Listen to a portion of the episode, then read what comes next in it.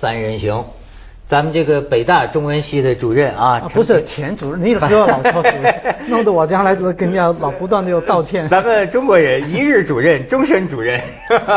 咱们这个平原君吧，还是叫平原君啊。这个平原君呢，对这个文人的书信呢，情有独钟。而且呢，咱们已经谈了一集，但是呢，余兴不减。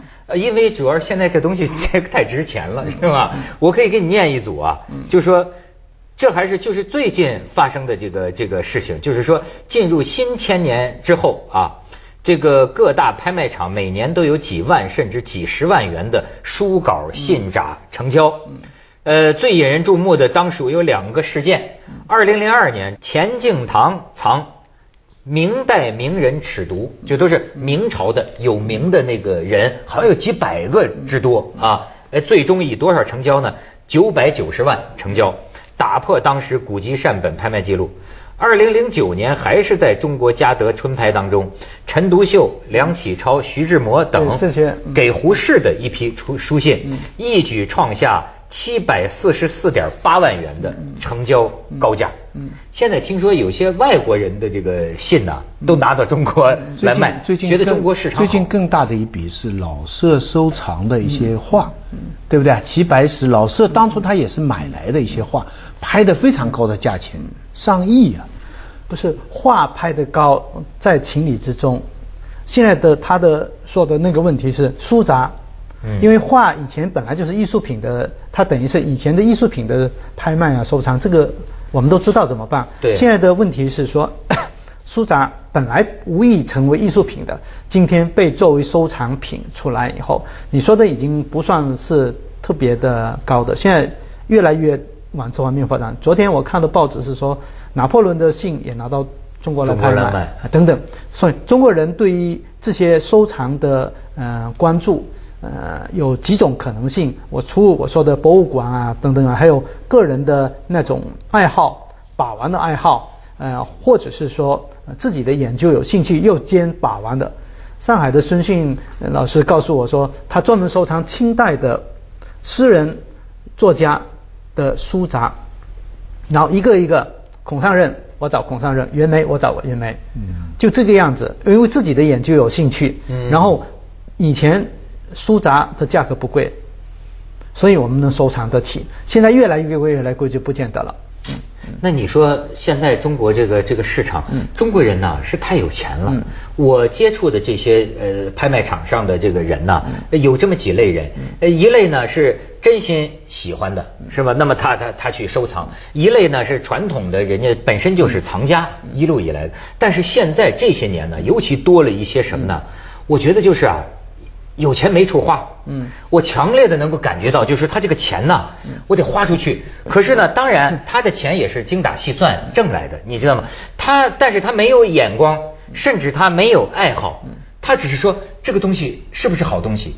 所以啊，拍卖场也出了最多的骗子，因为这些人都需要国师，就是哎呦需要这些个这帮闲的。我听到一个解释说，为什么李可染他们的画可以比明代甚至宋代的画还要值钱？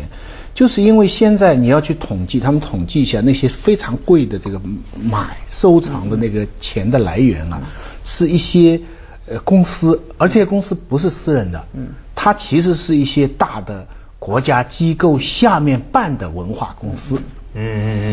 假如你是一个大的电视台或者一个出版集团什么什么，那你的老总你是国家工作人员，你不能多钱，但是他可以把这个钱挪过来让你去。就是做这个生意，做这个买卖，亏了问题不大，赚的就都是他的。所以对他们来说，你搞那种什么明代、清代的这个太麻烦，太容易造假，搞不清楚。那李可染啊，什么这个齐白石啊、张大千啊，这个名字咱们谁都知道。所以他们说他们的市场价值非常高，而且容易辨伪，就容易看得出真假。这些话有序。对，他说的流传有序，不会造假。但是拍卖的，像他说的那个问题，水很深，我们不谈这个问题。因为涉及到一大堆经济的那个运作，还有不说了，这方面确实是应该专门，对对对对，不是普通人能够弄明白的。嗯，我们只是说，我希望限制在我们说比如说书札啊、手稿这个范围内的话，它可以帮助我们学术界来做研究。我说的其实我的中国历史进入是利用了好多这一类的东西，现在是藏家也行，博物馆也行，只要能够出来让我们使用，对于整个的比如对20世纪中国的学术思想文化的论述会有好的帮助。你比如说呢，你在信里发现了什么秘密？我看了好多，比如说我用过一个藏家收藏的早年的梁启超在东南大学演讲的讲稿，然后他后来写了一个东西出来了，可是他的手稿留下来跟那个不一样，是另外一个东西，所以我还用这个东西来做研究。我包括那个像北大图书馆收藏的鲁迅、周作人给胡适的常侍集写的信，那个东西对我们儒书那一代人的交往，还有那一代人对诗歌的看法，还有新文化运动的不同层面，这些都很有意义。等于是我们其实我的研究中，我们学术界好多人的研究中都有用到了，从今天的图书馆也行，私人藏家也行，或者市场里面出来的一些资料。尤其是将来讨论比如说五六十年代的中国的教育思想文化，我们今天出来的很多从出版社出来的，从私人藏家出来的，早年认为没什么用的那些检讨书，太有用。那个书札，私人书札，还有手稿，这些东西以前我们认为它不是艺术品，可是现在会有意义。最近这个杨奎松的书就用了潘光旦的很多检讨书，太精彩了。所以所有这些当年写的检查，对，而且他几次检查，每一次不同的层次，每一次根据这个时事，毛他们怎么批字，怎么来让他怎么过关，一个一个张东荪啊什么什么，就是这个是一个珍贵的史料。我其实我自己那个时候路子跟平原有点不一样，我其实不大注意资料，但是我最近发现，有时候你真是想象不到。最简单的举个例子，小团圆，差点被烧掉的，大家知道，因为宋一朗现在决定给他出版。宋一朗就是宋琦的儿子啊，他现在垄断着一大批的这个给宋家的信啊。他其中他说小团圆稿子过来以后他说他修改过2页，就是说整个几百页的稿子张爱玲就只修改了2页传过来。那这2页是什么内容？我就好奇了。他的微博说法，其中有一页，就是《小团圆》里边讲的第2段口交的这段文字。这是最厉害的 sex 这段文字，是他后来最后去注意重点要改的是。重点改的就是这2，这个就是一个很重要的一个研究材料。为什么几百页的东西，那个宋琦给他提了很多意见，叫他怎么改，把男主人怎么过，张爱玲就改了2页，最后就说烧掉吧，就说不要了吧，他是专门改了2页，这个材料。宋一朗现在也妙啊，他也不全部出啊，他现在出一本张爱玲私语录，他说他在慢慢整理中，急死人吧。那个材料是他微博拿出来的，所以有时候做学问主要就是占有资料的问题。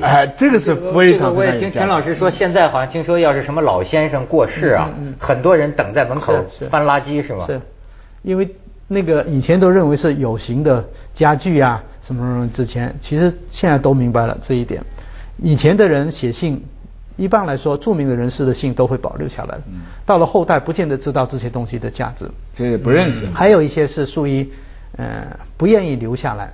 他们有一个做收藏的告诉我，他们是从钱钟书、杨绛他们撕掉的信里面再捡回来的垃圾再拼，一封一封再拼，一块一块的怎么把它拼。钱钟书都撕掉了，对，也就是他们加出来的，到底是哪个人撕不知道，但是人家写给钱钟书夫妇的信他们丢掉了以后，所以现在如果你想不要东西了，请你买粉碎机。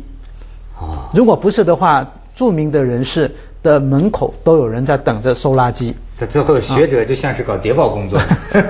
锵锵三人行，广告之后见。而且这个平原君还谈到一个现在一值钱呢，是不是有个造假的问题？对。你知道有什么造假的奇闻跟我们聊？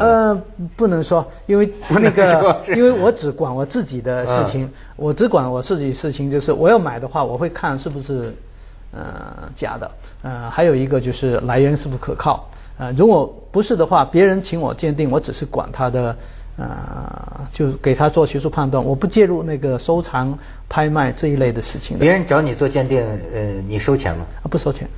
那你凭什么啊？因为他们所有做鉴定都是跟学术有关系的，就我刚才所说的，傅斯年的问题，傅斯年的早期的诗稿那一本诗稿，如果鉴定出来的话，会了不起，因为我们知道傅斯年在进入北大，早期的那个预科阶段的以前的东西没有，所以那个东西他原来认为那是早期的诗稿。但是后来我用了很多精力把它鉴定了，最后的结果不是他的。还有一个是梁中岱，他们告诉我梁中岱的讲稿讲义，给我弄大半天，也是最后鉴定我认为是假的。虽然不是假的，不能说是假的，他收藏家都是这样的，尽可能往好的贵的方向想。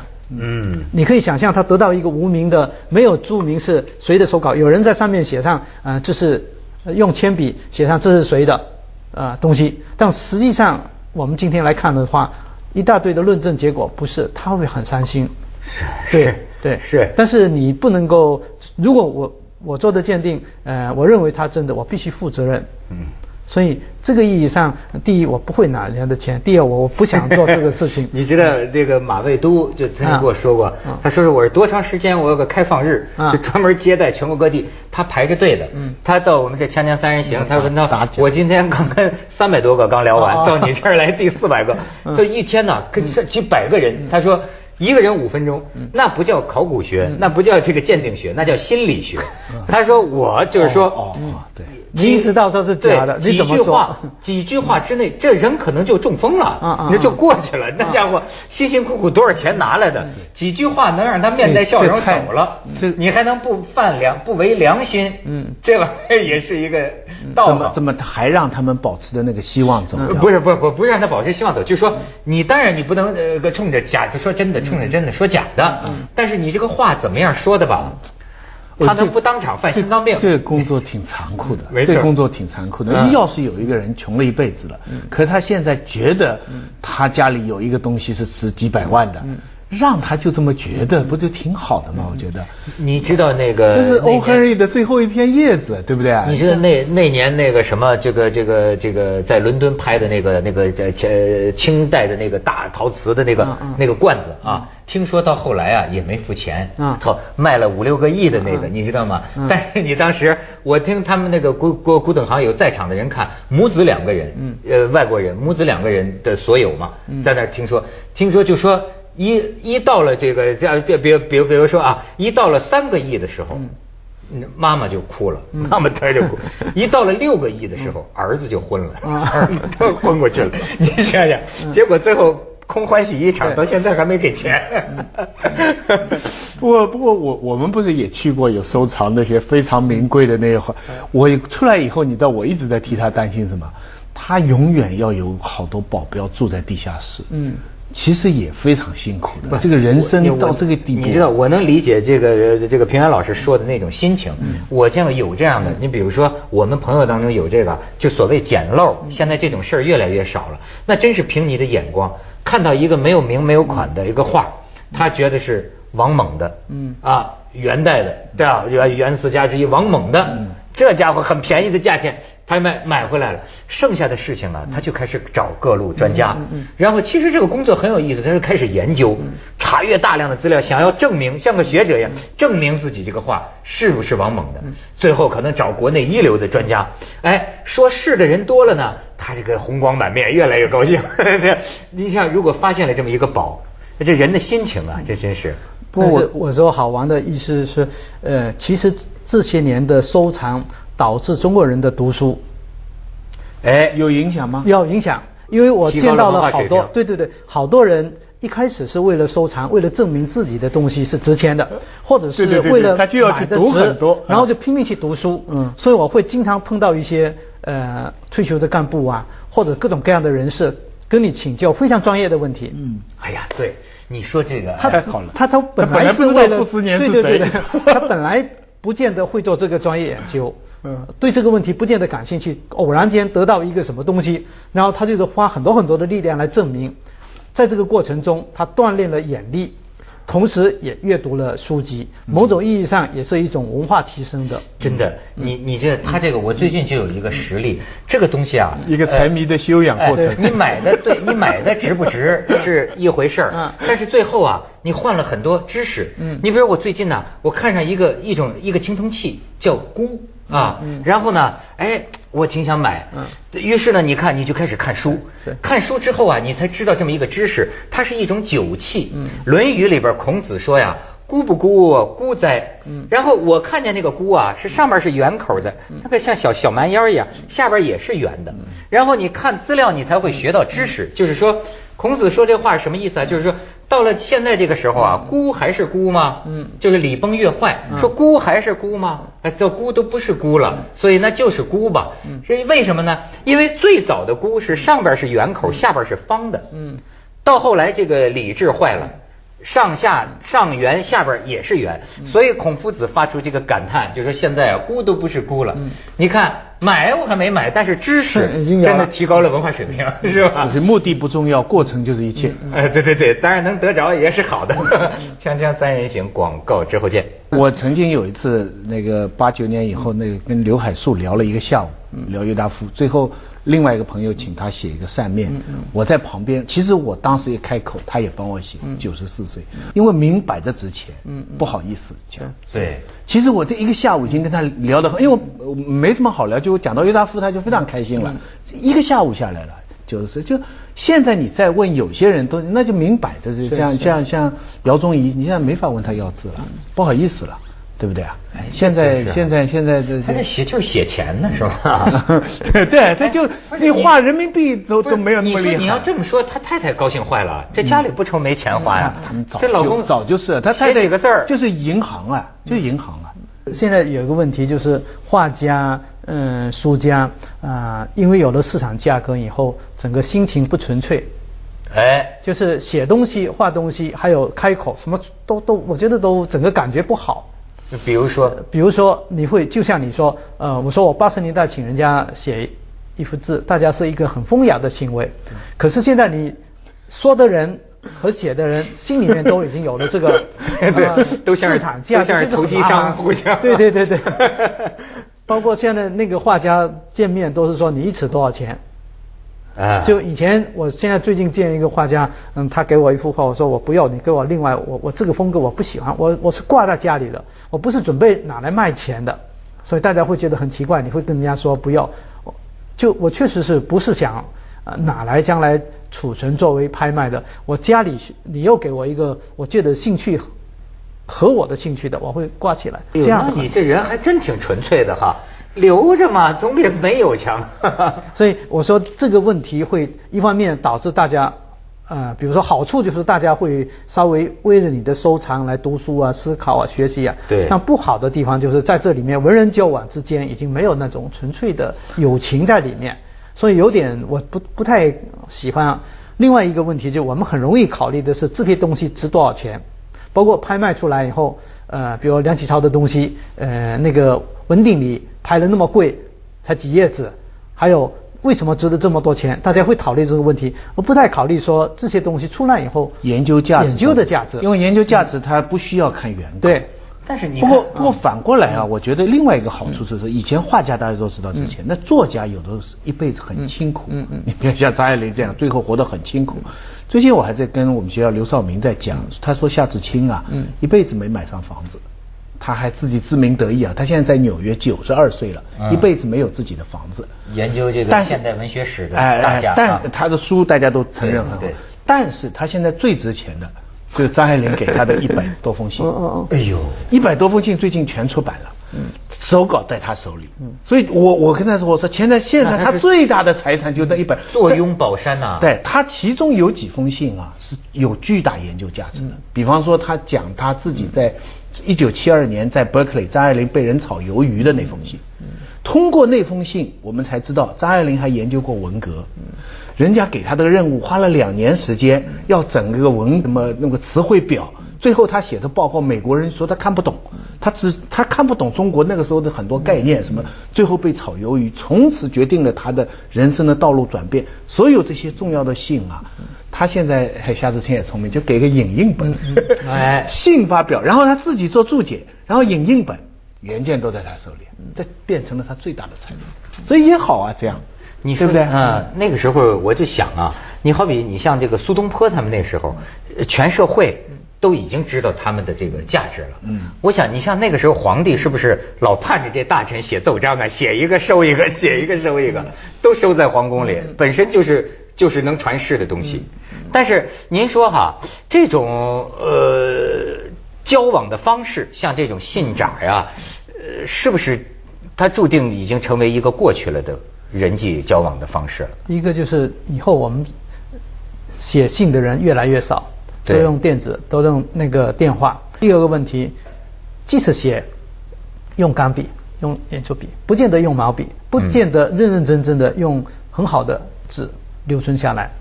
第三个，即使你想要，也不见得你的字好看。